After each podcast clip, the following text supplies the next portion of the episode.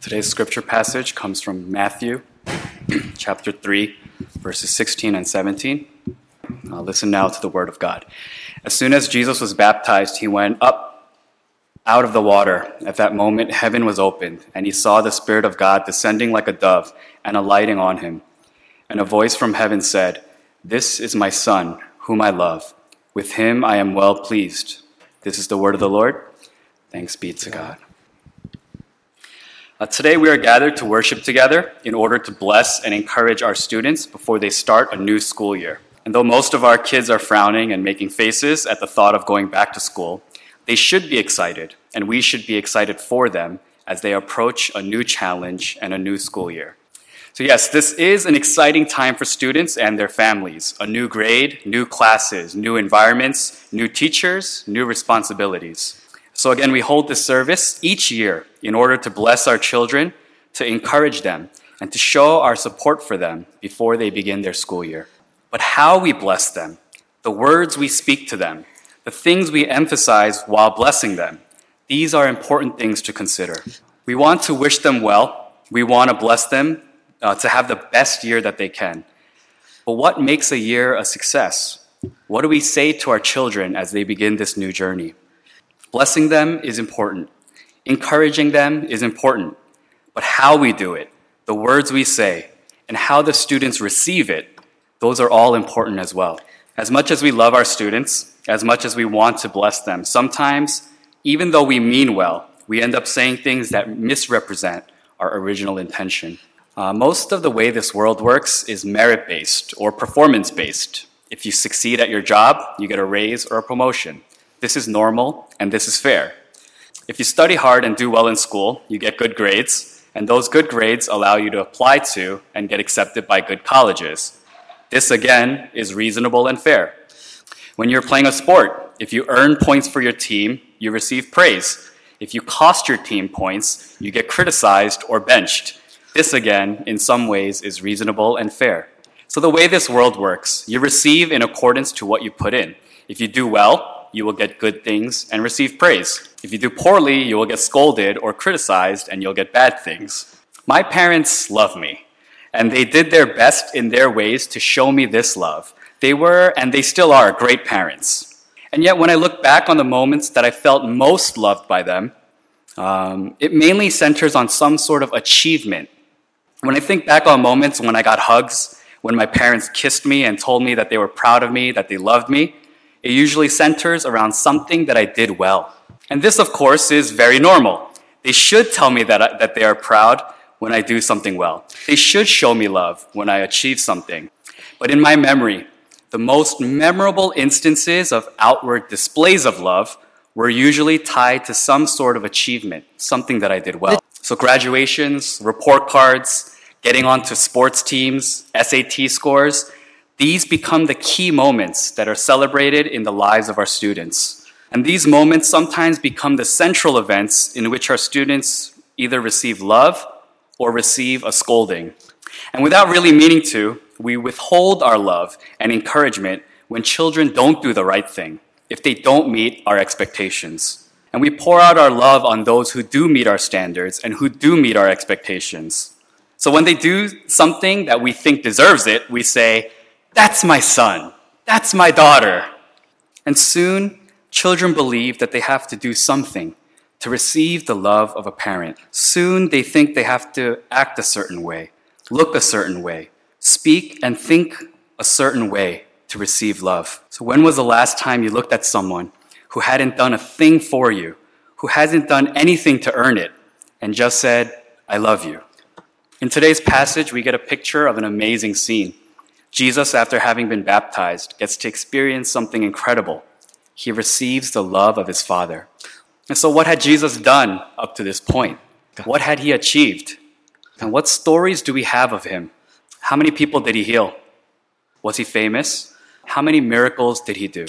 In Mark, the baptism is in chapter 1. So when you have time, check your Bibles. What had he done till that point?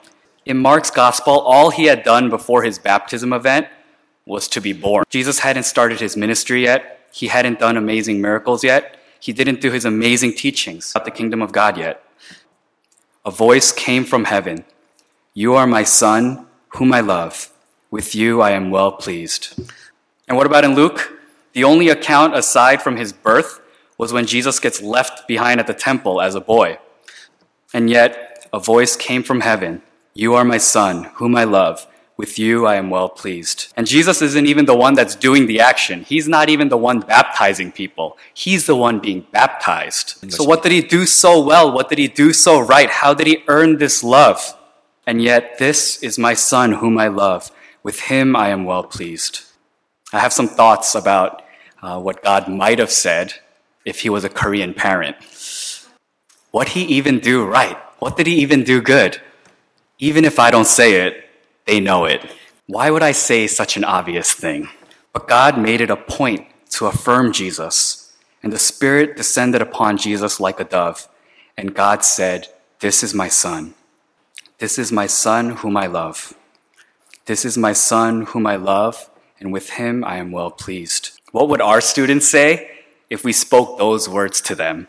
Uh, they would be confused. They might feel uncomfortable. They might be suspicious. And they might not believe it. Why? What did I do? Why are you saying that to me out of nowhere? What do you want? I didn't even do anything. If God loved the way this world loves, then he would have said those things to Jesus after he died on the cross, after Jesus did his amazing works, after Jesus' purpose was completed. Ah, he did what I wanted him to do. He did a good job. This is my son. No, that's not what God does. It's not how God loves. It's not about what you do. And you do not earn God's love.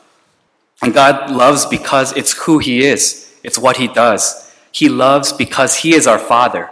He loves Jesus because Jesus is his son. This is my son whom I love. With him I am well pleased. God loves us, all of us, with this kind of love. And it's time for us to start blessing the next generation with this sort of love. So let's stop trying to make our students earn our love. And students, stop trying to earn love. So, students, don't live trying to earn the love and acceptance of your parents and your friends. You'll do weird things. You'll hide things. You'll live for the wrong things. And it will distort your understanding of God's love. Segwang Church, these are our kids, and we should love them, and we should be well pleased with them. So take a look at our kids. Take a look at the next generation. They need the love and blessings of the older generation. They need to feel loved. They need to know that we accept them. And they need to feel safe and secure about who they are. God loves them. God is well pleased with them. He doesn't care what they look like.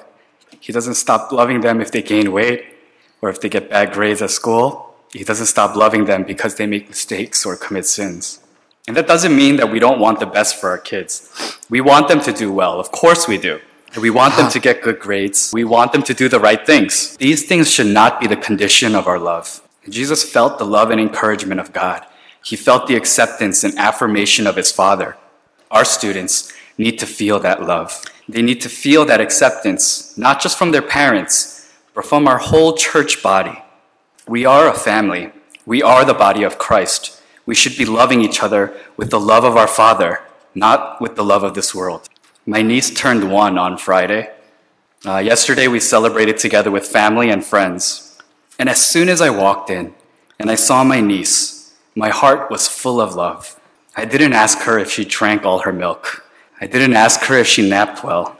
I didn't ask if she was a good girl and listened well to her parents. She's one. She doesn't get report cards. But the moment I see her, the moment I pick her up, I tell her that I love her. And I know I will, no matter what she does or doesn't do. And she's one, but I think she knows it. She knows her uncle loves her. Whether she smiles or cries, whether she's in a good mood or whiny one, somehow she knows.